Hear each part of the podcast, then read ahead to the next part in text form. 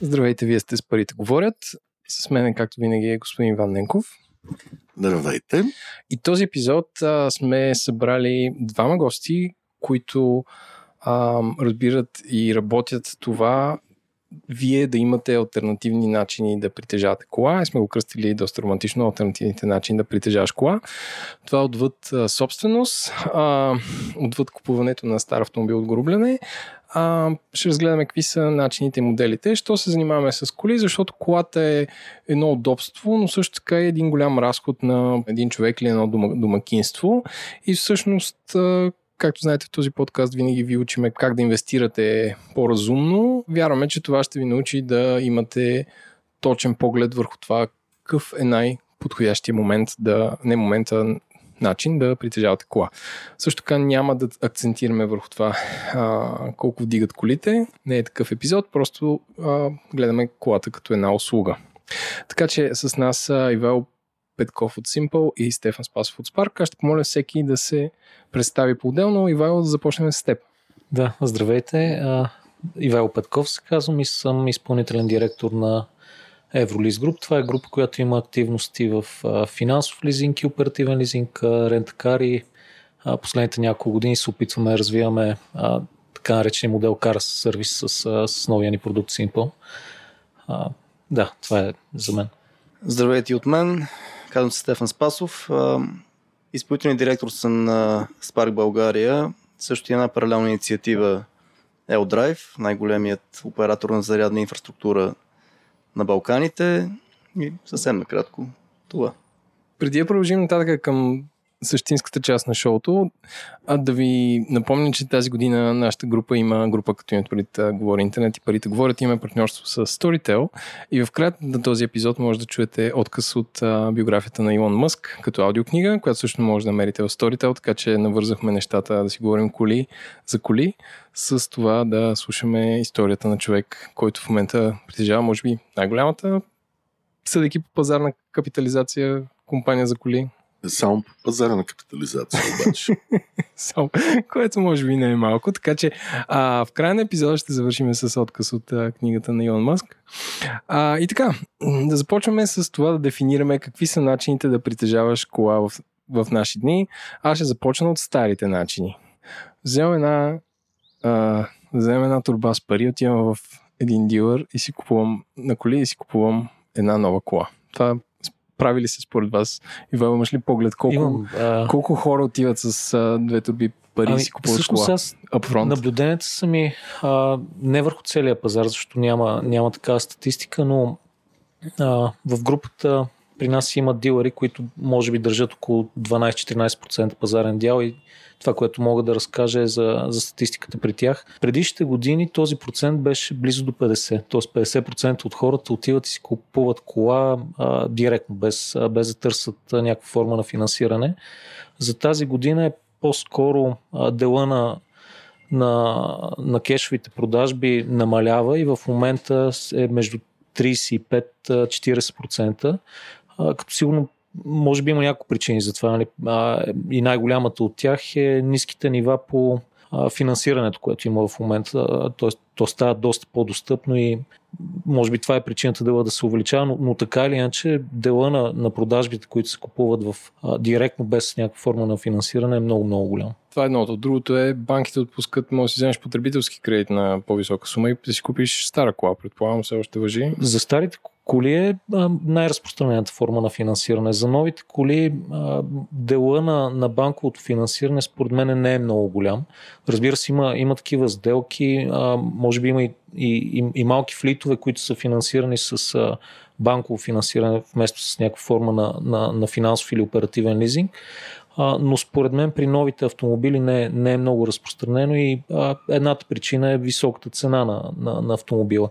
Нали, да вземеш потребителски кредит за, за автомобил, поне за, според мен не е, не е разпространена практика, докато за употребяните автомобили е основната форма на, на финансиране в момента. Ам, казахме стари нови а, потребителски кредит. Ам, лизинг. Какви видове лизинг има за хора и за фирми, може би. В предварителния разговор вие си говорихте за оперативен и така нататък. Да ги, да ги дефинираме. Ами, оперативен и финансов. А, Каква е разликата за нашите слушатели а, да, да поясним? Ами, финансовия лизинг е а, форма на финансиране, при която а, автомобила се използва като обезпечение за периода на, на, на изплащане на автомобила. То е собственост на лизинговата компания.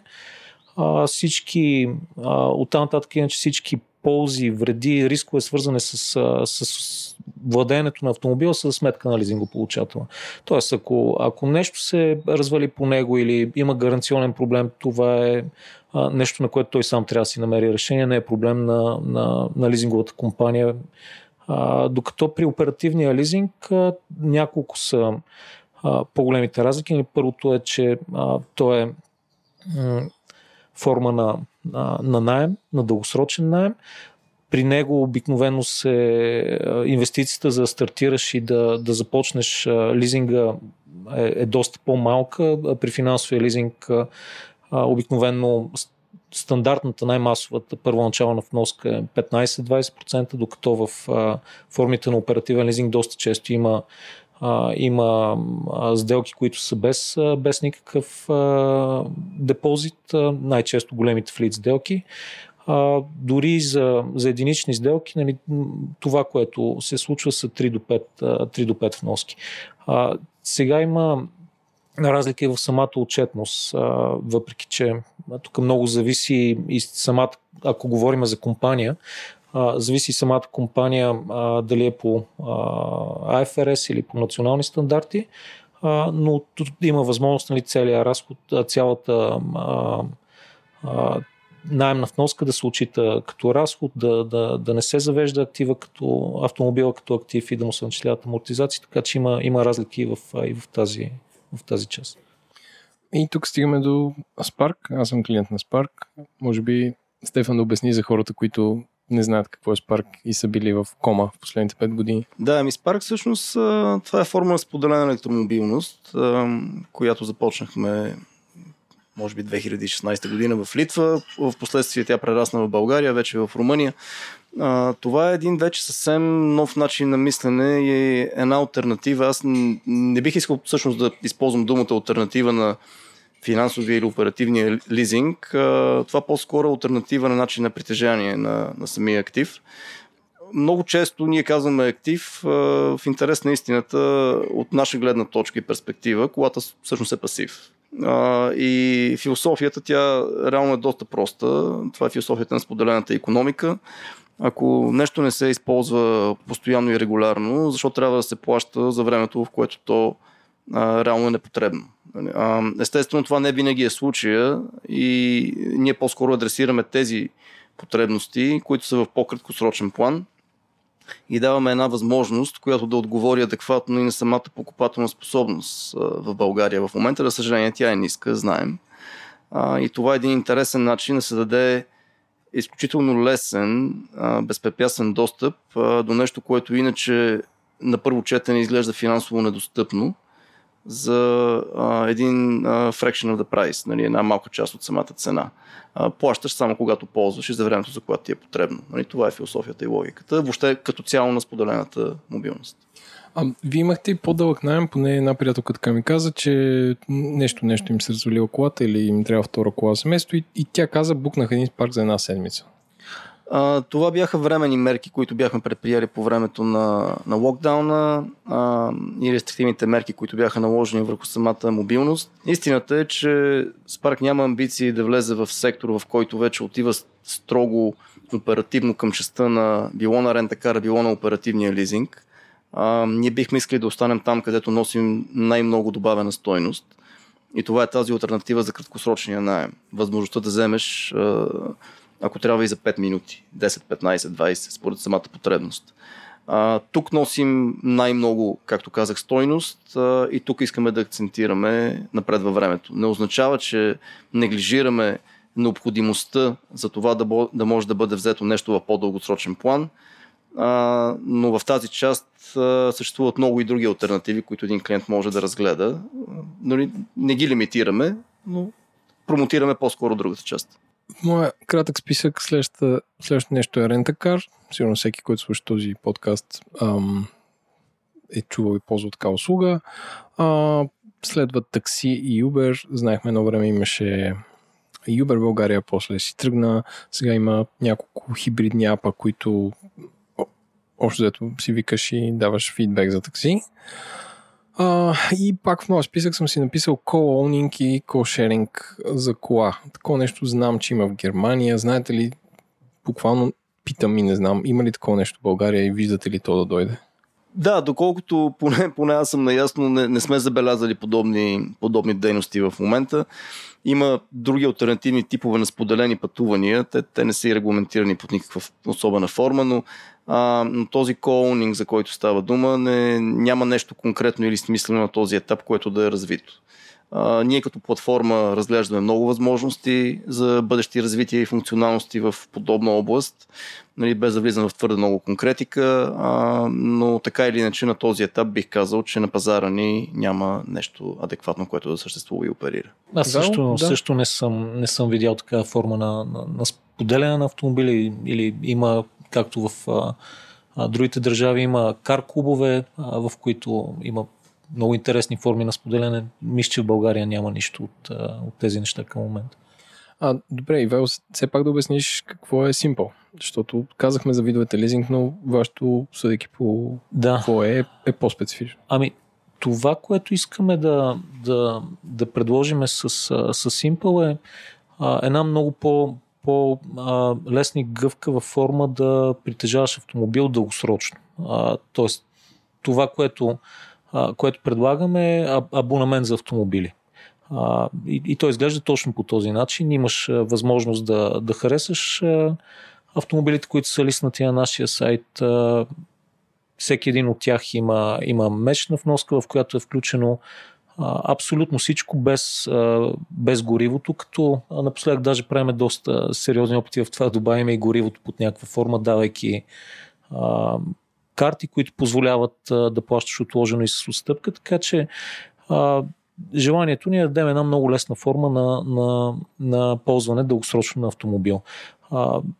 Идеята е такава, взимаш го а, с един, един месечна, една месечна вноска депозит и след 6 месец може във всеки един момент да го върнеш с а, едномесечно предизвестие или да го замениш или да а, нали, просто да приключиш с, с, с самата услуга. Тоест, за- тебе дългосрочно е от 6 месеца нататък. А, Или- Исках просто да, да разгранича от а, а, услугите на рент-кара и на, и на Spark, нали, които са а, при Spark може и да е за 5 минути, нали, в рент-кар обикновено се ползва за, за 3-4 дни до а, 2-3 седмици. А, идеята е да, да дадем опция, при която човек а, има спокойствие, че ползва един автомобил а, по-дълъг период от време и в същото време а, има свободата и гъвкавостта а, да излезе лесно от него, когато, когато няма нужда от това. Би- Бих добавил, че Да. при, нас, при нас всичко над ден е дългосрочно. това, това поне е логиката. Затова трябва да ги дефинираме а, различните представи за времето на различните бизнеси. А, говорихме си преди това, за, нали, хората знаят, че освен една кола трябва да се плаща страховка, каско и различни неща. А, и, Ивал, имаш ли наблюдения колко е разхода на една средна кола в България, освен цената? Имам, да. А, имам, защото доста често ни се налага да, да убеждаваме клиенти а, защо услугата на Simple, а, дори когато е за чисто нов автомобил и е по-дългосрочен найем, е, е по-добра отколкото а, финансовия лизинг. А, и обикновенно, а, ако вземе за пример една кола, която е в диапазона 45-50 хиляди лева и е с а, нормално ниво на оборудване и с а, не особено а, голям двигател и, и много киловати, това, което излиза е месечен разход, който е в порядъка 270-330 лева на месец, като в това нещо влизат годишния данък, застраховките, сервизното обслужване. Да, това са нещата, които така или иначе а, с една нова кола задължително върват и, и трябва да бъдат плащани. Стефан, имаш ли наблюдение за разходите по същия начин за електромобил? Може би не от 40-45 хиляди, така ли каза, но горе-долу средно ниво електромобил, какви са месечните разходи на човек? Да, ние всъщност начина на подхождане към, към тази тема е, е доста базиран и на поведението на клиентите, които таргетираме. А, това, което се опитваме да направим, вече светлината на факта, че ние действително сме заинтересовани в частта на електромобилността, за нас е важно да може да изчислим и индикатор. Така, общото понятие Total Cost of Ownership, за което много се говори, но за съжаление има твърде малко а, разбиране от така обществена гледна точка. А, тук влизат много фактори, нали, както и, и Ивайло спомена. За съжаление, много често хората просто гледат една листова цена на един автомобил и казват, окей, това струва толкова, другото струва толкова, значи а, съм off с едното на, на база на тази цена. Нали, това може да даде изключително грешен отговор в това в каква посока да се тръгне, защото освен за страховките и всичко останало, трябва да се гледат и поддръжките. При електромобилите специално те са а, далеч а, по-ефтини, отколкото при двигател с вътрешно горене, което е нормално. А, все пак тези всичките мръсни процеси а, при тези двигатели с вътрешно горене липсват при а, електромобила, което прави самата поддръжка доста по-финансово достъпна. Естествено, варира от един производител на друг, а, но тъй като работим с доста брандове и марки, разликата не е кой знае каква и амортизацията на тези коли е далеч по-ниска. С други думи, поддръжката им е много по-ефтина, въпреки тази а, така висока листова цена. Но тук вече идва и елемента колко често се ползва този, да го наречем актив или пасив. А, когато се ползва актив, нали, когато не се ползва е пасив, естествено. А, така че ние правим калкулации на това а, как изглеждат нещата от гледна точка на цена на километър. Тук, разбира се, горивото от ключово, значение при DVG-то съпоставено с тока при електромобилите. Данъците са освободени напълно при електромобилите, например, нали, като още един друг пример. И слагаме неща също и от сорта на паркиране в синя-зелена зона, да кажем при един електромобил напълно безплатно. Това е още един фактор и допълнение към а, микса, до който трябва да се стигне при изчислението на този Total Cost of Ownership.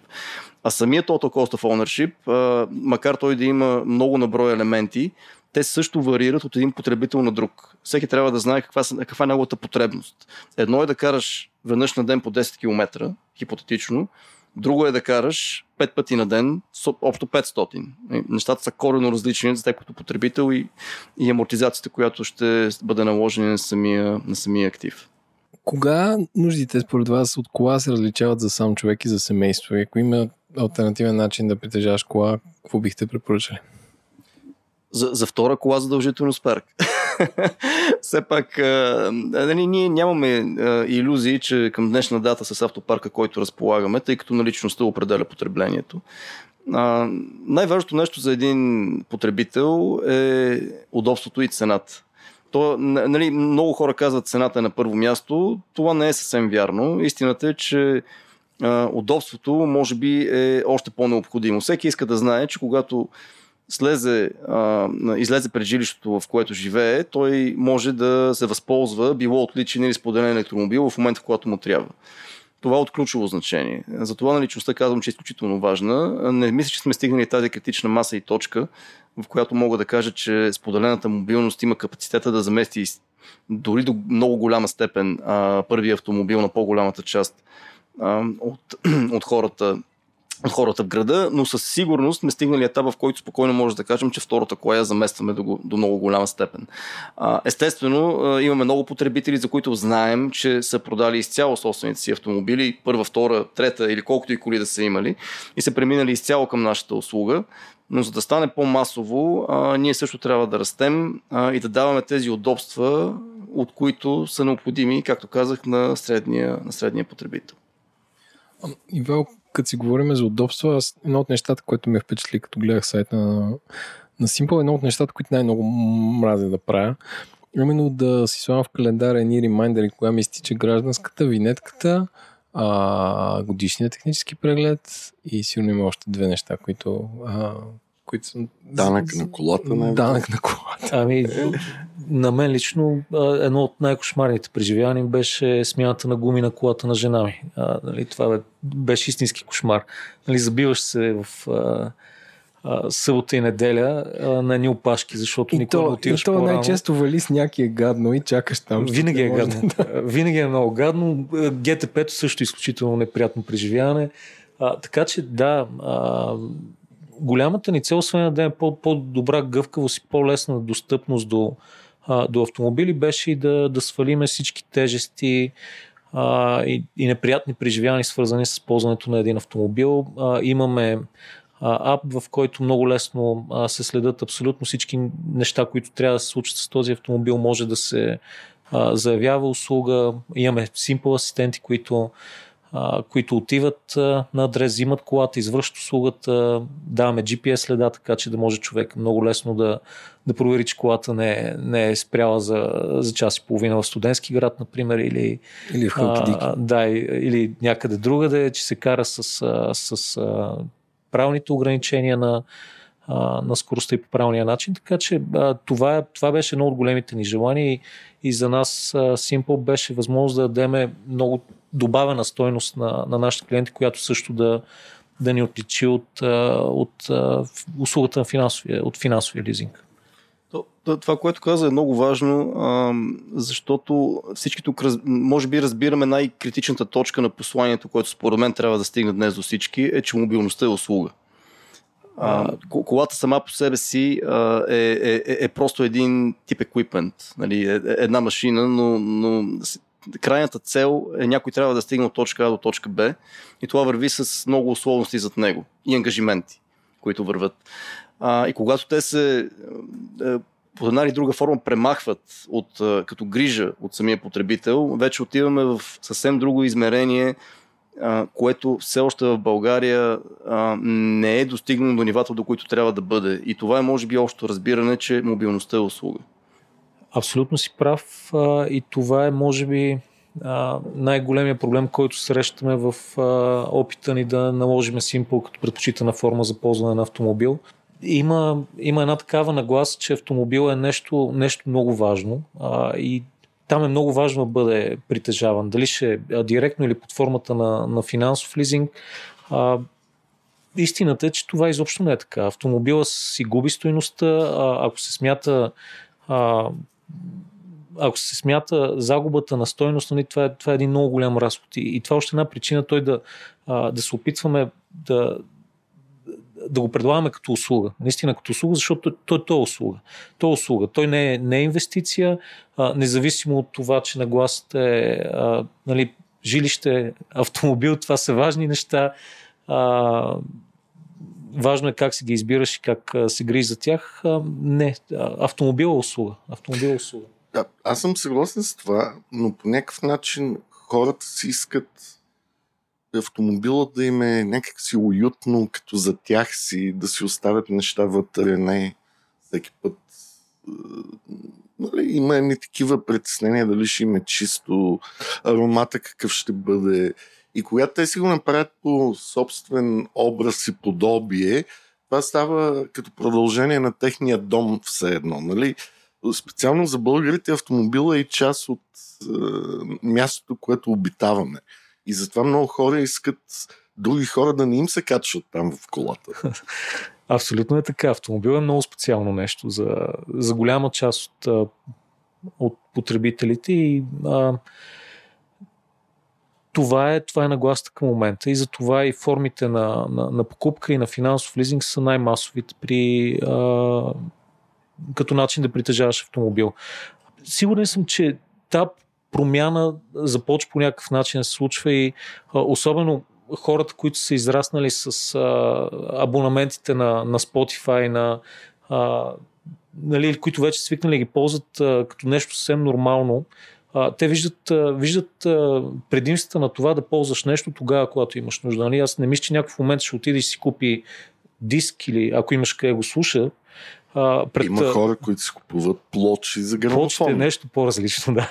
Плочите е малко по-различно. Може би след време и с колите, които, особено тези с двигателите с вътрешно горене, които са имат висока стойност с повишаване на възрастта, ще бъде по същия начин. Колекторска ценност, да. А, но но за, за масови автомобил а, няма, няма голяма логика, а, въпреки че в момента разбирането поне на нашия пазар е, е много различно. И аз тук, ако може да добавя нещо към това, което Стефан каза по-рано, преди време четох една статистика, че един автомобил средно прекарва 90% от живота си паркиран и ти плащаш за, за този паркинг. С това, че си го купуваш, дали ще е в брой или под формата на, на финансов лизинг. Така че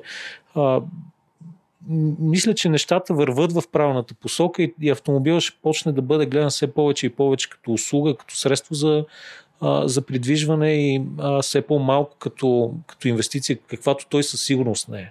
Нали, един автомобил губи между 40 и 60% стоеност на четвърта си година, което е може би нормалният срок, в който се ползва. Тоест хората ще спрат да гледат на цвета на автомобила като най-важния му най-важната му характеристика и ще има се едно какъв цвет е автомобил. Според мен да. Моето очакване е, че следващите години ще видим много голяма промяна в, в това отношение.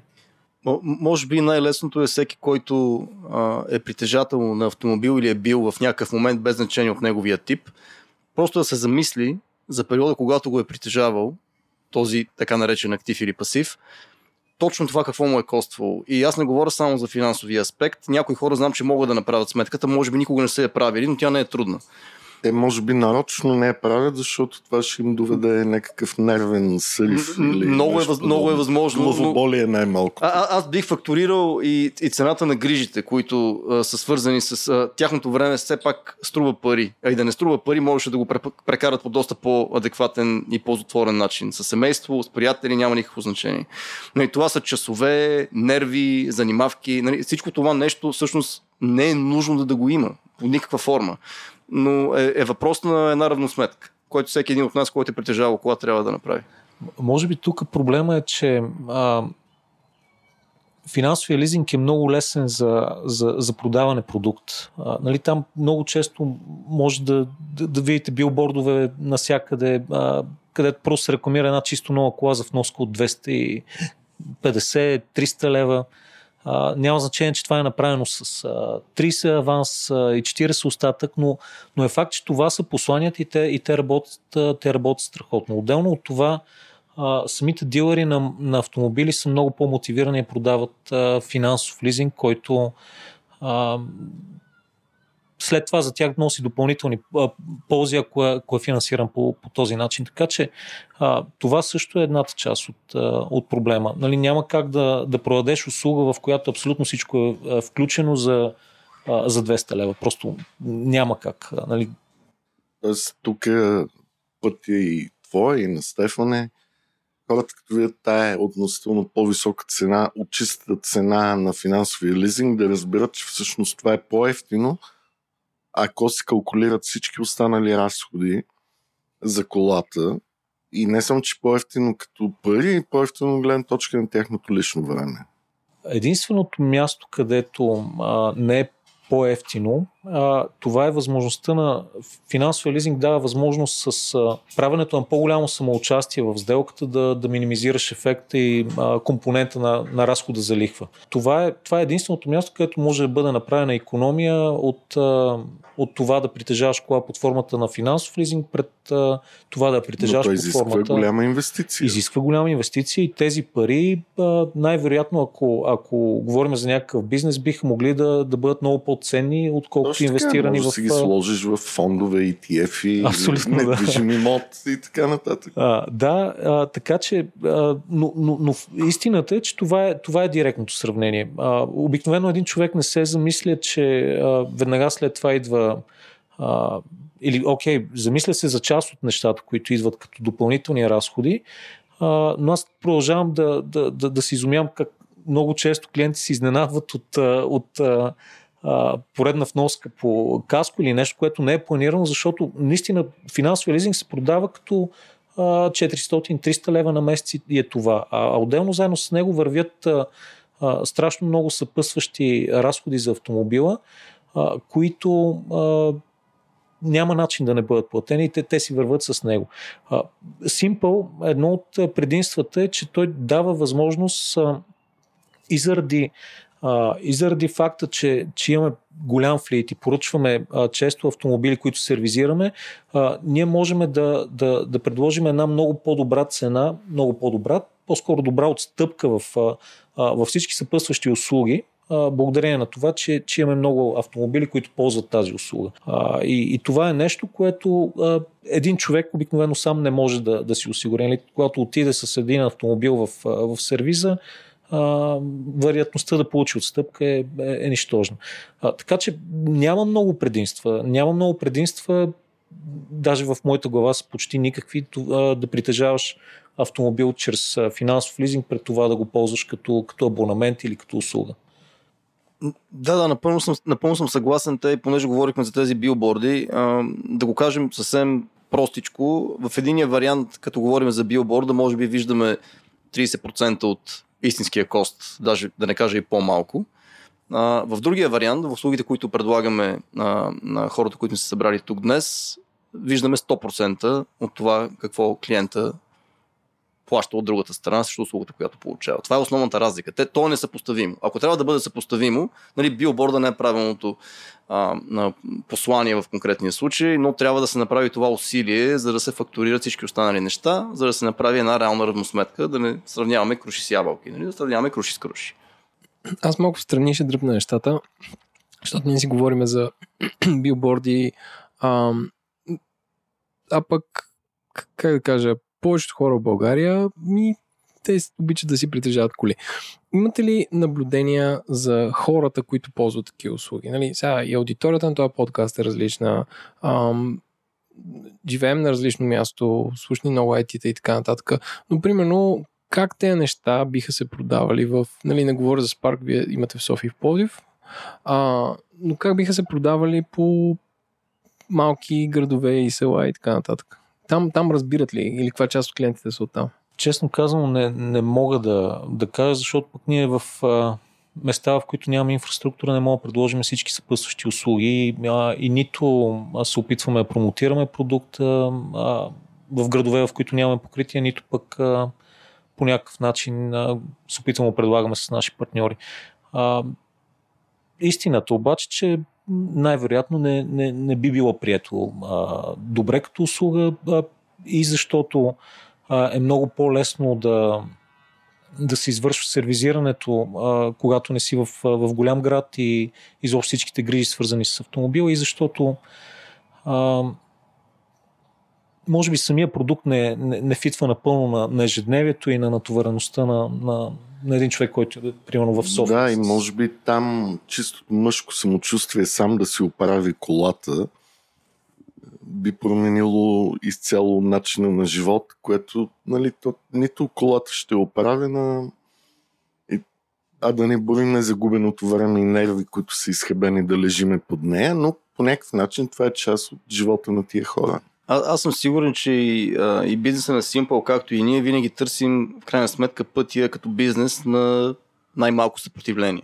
нали, за да може да постигнем нашите цели. Това е като една математическа задача. Нали, когато имаме една брой неща, които трябва да разрешим, почваме от тези, които може да решим максимално бързо. По тази логика е логично да почнем там, където е ядрото на потенциала това да тръгне да расте а периферията тя е в последствие. Нали, не, не е логично да почнем от далечна точка и да стесняваме навътре. Би изисквало много повече усилия време, за да достигнем някаква критична маса, отколкото ако го направим по обратния начин, по който нали, вярвам, че, че го правим.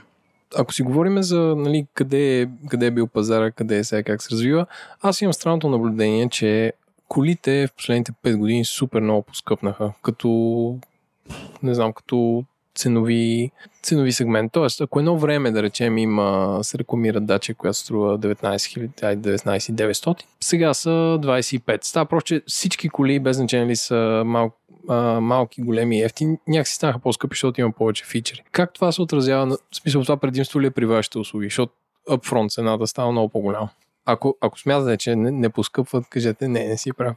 Но аз имам, имам такова впечатление просто. Е, е, електромобилите, аз поне за, за тях а, а, бих могъл да бъда по-компетентен. Те вървят надолу, май май. А, те по-скоро върват обратната посока, нали, тъ, поради цената на батерията, който е основният компонент, определящ цената на електромобила. Всичко останало а, а, за щастие а, така има, а, има предимство пред двигател вътрешно горене. Така че там тенденцията по-скоро е обратната. А, сега в момента има един кратък период, когато всъщност виждаме леко поскъпване, но то по-скоро се дължи на други глобални проблеми. Знаете това, което се случва и с недостига на чипове, който е в момента, който забавя производствени процеси, процеси на доставка. Той въобще не касае само електромобилите. Всичко, що е хай-тек, да го наречем така, по една или друга форма, от гледна точка на еквипмент е засегнато от това нещо. И, но, но това е, нека да кажем, временен проблем. Той ще самокоригира сам така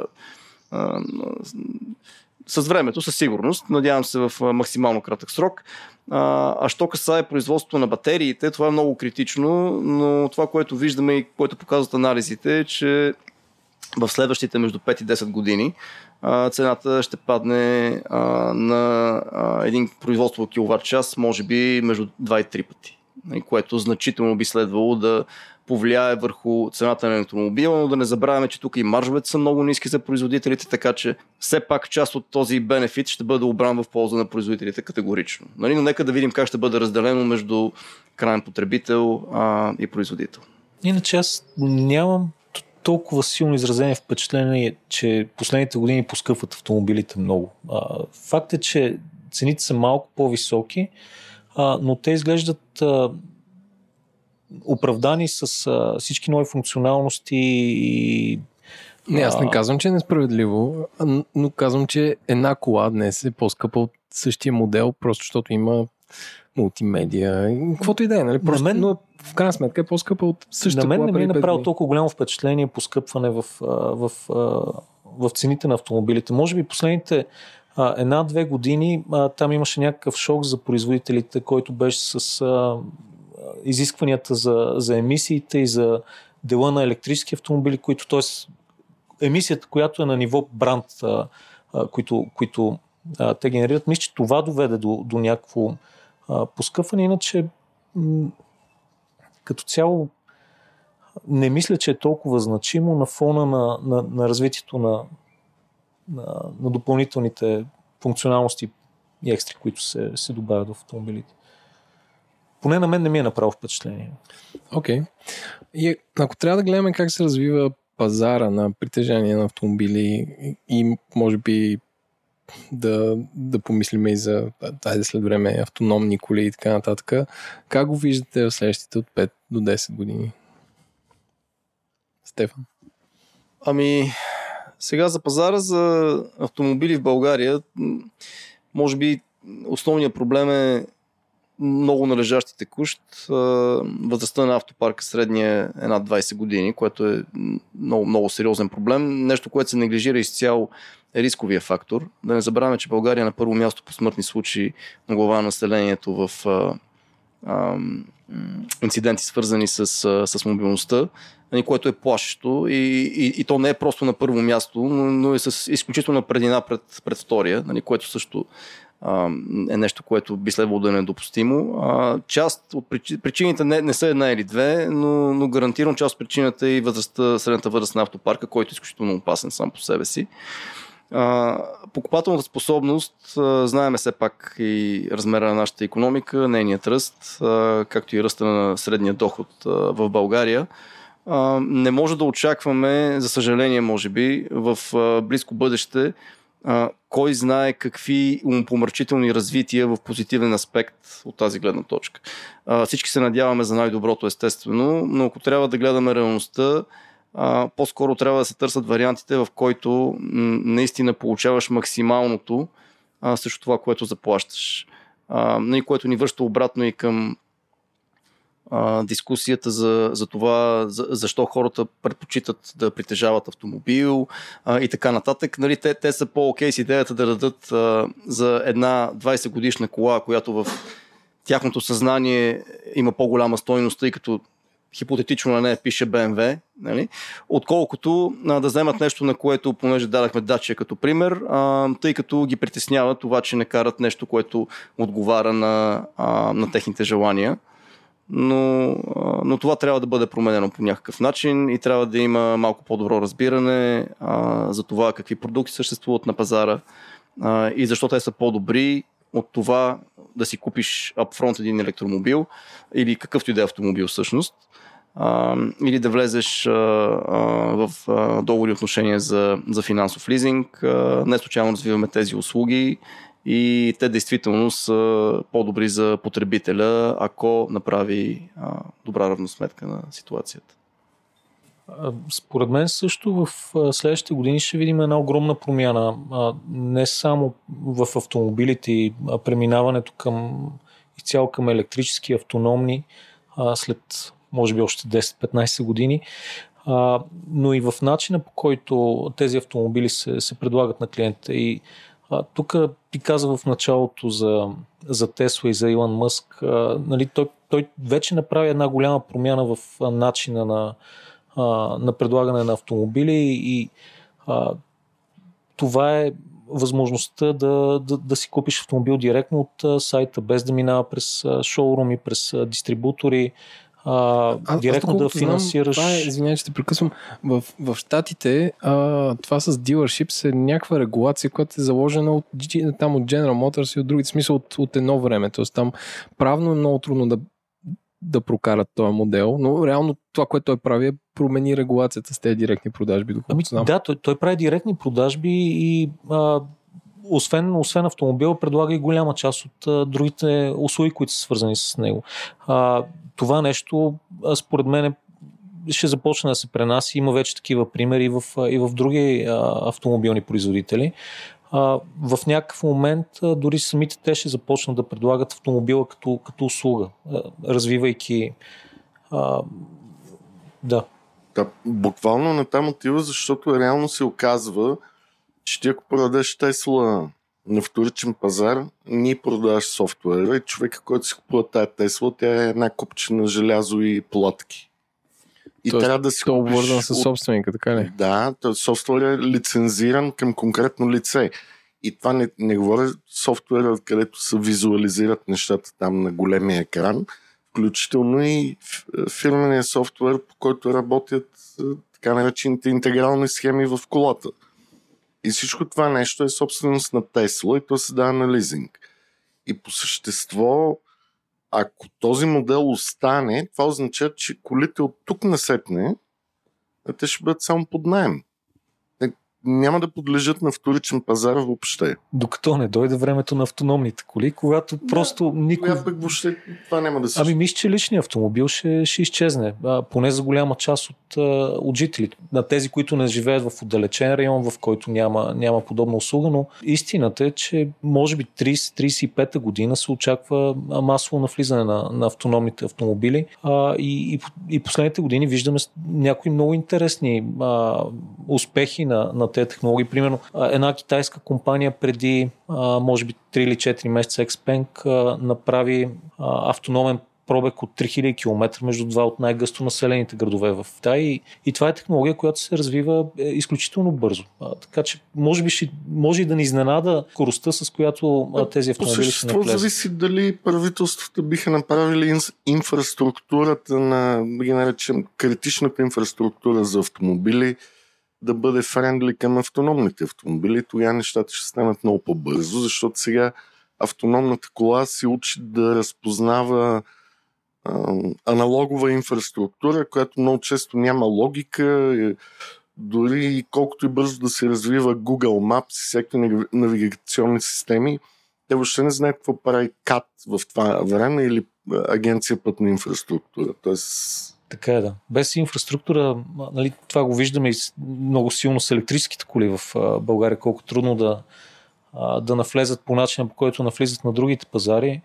Нали, с автономните автомобили сигурно предизвикателството ще е още по-голямо, но, но това, е, това е бъдещето. Нали? Това е нещо, което а, Стефан при малко каза, нали, България е на първо място по а, смъртни случаи от а, пътни транспортни происшествия. Нали? Това е нещо, което се очаква, че независимо от всички, а, целият шум, когато има неуспешен опит за автономен пробег, а, реалността е, че в дългосрочен план а, тази технология ще, ще намали грешките до минимум и инцидентите. повечето са човешки грешки. Много често са грешки на самата инфраструктура или неизправност в колата, но въпреки това повечето е човешка грешка. Ако вие, ако вие сте, да речем, министър на транспорта, какви, или на економиката по-скоро, какви промени в регулацията на колите или данъчни промени бихте въвели? Аз лично бих ввел старите коли с по-висок данък, в момента не, не е съвсем така, но вашата интерпретация. Относно данъците, мисля, че това нещо беше направено преди година и половина. А и в момента... За много малка част, за много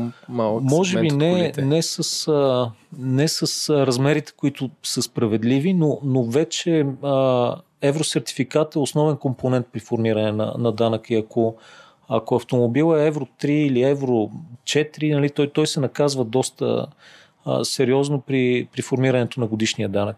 А, може би в тази област трябва да, да разликата да стане още по-чувствителна, за да се толерират а, автомобилите, които замърсяват най-малко околната среда. Със сигурност би било страхотно, ако се направи нещо по отношение на вноса на употребяваните автомобили. А, има, има доста държави, които имат а, високи а, такси за такъв тип автомобили. Нали, в България а, не е така и знаем какво се случва. Статистиката е а, ужасяваща. От а, 270 хиляди или 240 хиляди регистрации а, нови за миналата година, а, само 27 са на, на чисто нови автомобили. Всичко останало са, а, са употребявани автомобили, като а, повече от 50% от автопарка, който е в движение в момента в България, са, са автомобили над 20 години. Така че там има нужда от страшно много промени. Естествено, Тоест, нали, Стефан... тук, тук е държавата, където хората може да намерят колекционерски съжаление не са. Задръжте така след 30 години, тук ще гърмим с стари БМВ-та. Би, би бил изненадан от тези 3 милиона, от които половината са над 20 години. А, да, аз съм напълно съгласен. Аз даже мисля, че за след определена възраст а, не би следвало въобще да има опция за регистрация на подобни коли в държавата под никаква форма, дори при по-строги финансови условия, тъй като вече това става много противоположно на обществения интерес, да го наречем по този начин. Най- най-просто казвам, гледна точка за замърсяване на въздуха, вкарваме нещо изключително опасно нали, на, на пътищата, една кола убиец, хипотетична и така нататък. И това, това би трябва да е недопустимо за каквато и да е цена. А, отделно, много от държавите в Западна Европа имат адекватни програми за скрапинг. А, в България такава още не съществува. Може би е крайно време. А, и сме, може би, единствената, останала вече без програма за субсидии в от гледна точка на електромобилността. А, а като кажеш програми за, за скрапинг, понеже аз съм скрапвал кола и се обадих на един телефон, който намерих в интернет, и дойде един човек и ми даде 500 лева и, и отнесе тази кола и така се дерегистрира в скат. Не, аз, аз говоря за нещо всъщност коренно различно. Става въпрос, когато държавата един вид а, изкупува все едно колата от теб на една определена цена, също това ти да, да получиш отстъпка при покупката на новата си, която си избрал. Okay. С други думи, а, това е форма на субсидиране, така да го наречем до, а, до голяма а това държавна ли е работа ли, или тя трябва да ами следва да е държавна. В, един момент следва, не, то няма как да е, това не е застрахователно събитие, а, но, но следва да, държавата все пак да поема някаква форма на ангажимент, а, що касаят неща, касаещи обществения интерес, а, какъвто е конкретният случай. А, така че да, а, това, както казах, все пак оперира и ефективно в много други държави. Очевидно е, е, е добър начин да се справяме частично с проблема. Споменах също и опциите за субсидиране. Аз не, като цяло не, не съм особено голям поддръжник генерално на субсидиите, не от друга гледна точка, ми по-скоро от тази, че веднъж сложени на място тези субсидии дават на първо място твърде малко мотивация на производител и дилър да прави каквито и да е корекции по цената а, тъй като винаги довода е, ами аз защо да, да правя отстъпки при положение, че държавата покрива примерно от между 20 и 50% от стоеността на колата. А, и довод номер две, т.е. Нали, може би три довода. Довод, довод номер две е, че самият потребител вече свиква на едни ценови нива, които не са толкова реалистични преди нормални пазарни условия. И довод номер 3 е, че създава изключителни сътресения в самия автомаркет, тъй като не всяка кола е взета със субсидия.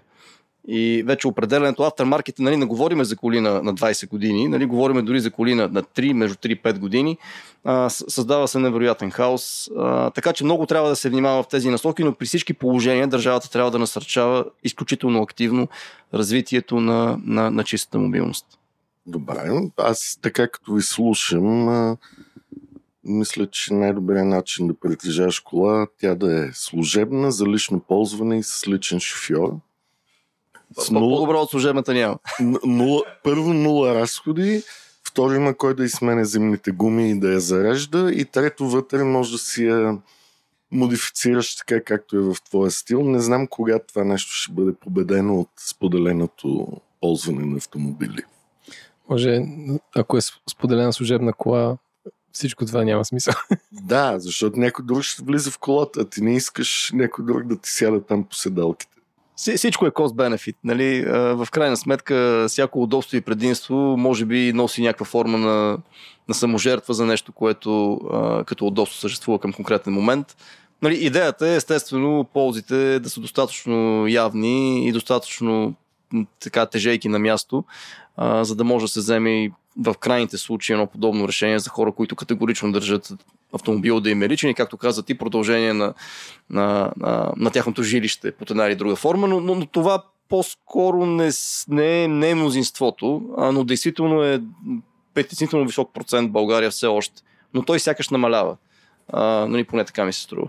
А, а между другото, ако този бизнес беше така добре развит, изведнъж нямаше да има опашки на границата между България и Гърция, защото отиваш с парка до българската граница, минаваш пеша и след това се качваш на другия спарк в Гърция.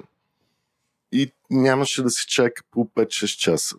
И, и, интересно като бизнес модел, но аз, аз на този етап не бих искал да давам идеи на нашите клиенти да, да минават границата под, под никаква форма.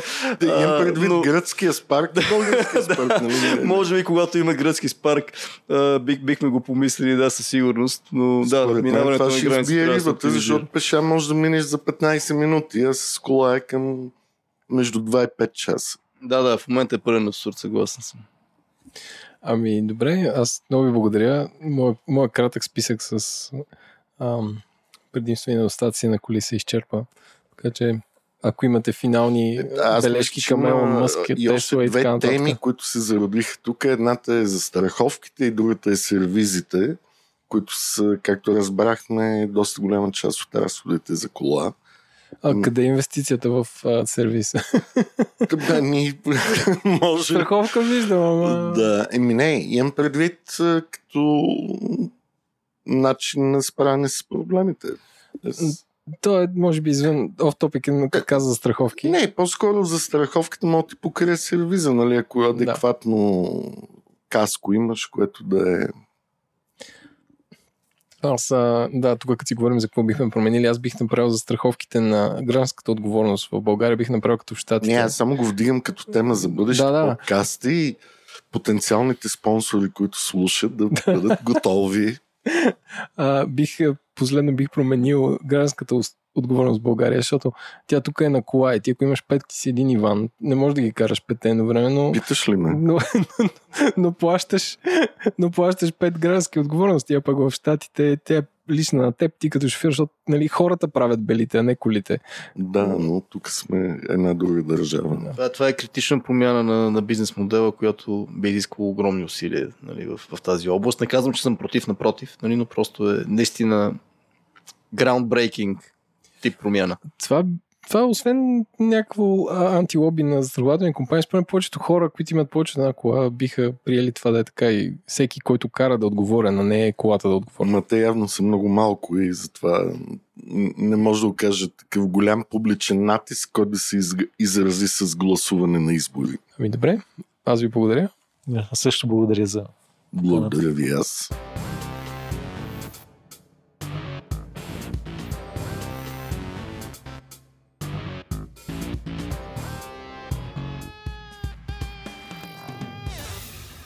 Благодарим ви, че бяхте с Парите говорят. А сега, както обявихме в началото на предаването, предстои да чуете отказ от книгата на Илон Мъск, PayPal, Tesla, SpaceX и подхода към невероятното бъдеще, чието автор е Ашли Ванс, а разказвачът е добре познатия глас на Ники Кънчев. Благодарим на Storytel за този отказ и ако искате да се абонирате и да слушате хиляди такива книги, посетете storytel.bg. Сега приятно слушане. Както изтъкват изследователите от Pinnacle, хората не се чувствали удобно да си купят нещо повече от книги онлайн. Може да се престрашат да въведат информация за кредитната си карта, но да преместят цялата си банкова сметка в мрежата за мнозина е извън всякаква вероятност. И какво от това? Мъск иска да изгради напълно функционална финансова институция онлайн. Компания, която предлага спестовни и чекови сметки, брокерски и застрахователни услуги. Технологията за изграждането на подобна услуга е на лице, но преминаването през ада на всевъзможни регулации, за да бъде създадена онлайн банка от нулата, дори за оптимистично настроените, представлява сериозно предизвикателство. В очите на песимистите задачата е направо невъзможна. Да управляваш парите на хората не е като да ги опътиш към най-близката пицария или да им предложиш обява за имот. Става дума за операции, които могат да нанесат съвсем реални щети, ако не проработят както се очаква. Непоколебимия Мъск започва да изпълнява плана си още преди Zip 2 да бъде продадена. Говори с някои от най-добрите програмисти във фирмата, за да проучи кой от тях може да го последва в ново начинание. Подхвърля идеята и на някои от познатите си в банката в Канада. През януари 1999 година, докато бордът на Zip2 търси купувач, Мъск започва да формализира своя план за банка. Сделката с Компак е обявена на следващия месец. А през март Мъск основава XCOM, финансов стартъп с име, напомнящо за порнографията. На Мъск му трябва по-малко десетилетие, за да се превърне от номад в Канада до мултимилионер на 27 години. Спечелените от него 22 милиона долара му позволяват да смени апартамента, който дали с трима са квартиранти, с жилище от 170 квадрата, което купува и реновира. Освен нов дом, той си купува и спортна кола McLaren F1 за 1 милион долара, както и малък витлов самолет, на който се научава да лети. Мъск се радва на новопридобитата си слава като част от милионерите от Дотком революцията. Екип на CNN пристига в апартамента му в 7 часа сутринта, когато колата му е доставена. Огромен, черен камион спира пред къщата на Мъск, а красивата сребриста кола бавно се спуска на улицата, докато собственикът й гледа в захлас с кръстени ръце. На света има 62 Макларен и аз притежавам един от тях. Леле, не мога да повярвам, че наистина е тук. Това е лудо, човече. Материалът на CNN от доставката на колата включва и откази от интервюта с Мъск. През цялото време той изглежда като клиширан образ на инженер, който е спечелил много пари. Косата му е започнала да уредява, а къста му прическа само подчертава момчешките черти на лицето му. Облечен с прекалено голямо кафяво спортно яке, той седи в луксозната си кола, рови в телефона си, а до него е красивата му приятелка Жустин. Изглежда зашеметен от живота си, а коментарите му звучат като типични реплики на новобогаташ. Относно сделката на Zip 2, кешът си е кеш. Просто голям брой банкноти с Бен Франклин. Относно това колко страхотен е живота му. Ето я, дами и господа, най-бързата кола света. А амбициите си описва така. Ако поискам, мога да си купя собствен остров на Бахамите и да го превърна в крепост, но в момента съм много по-заинтересован да основа нова компания.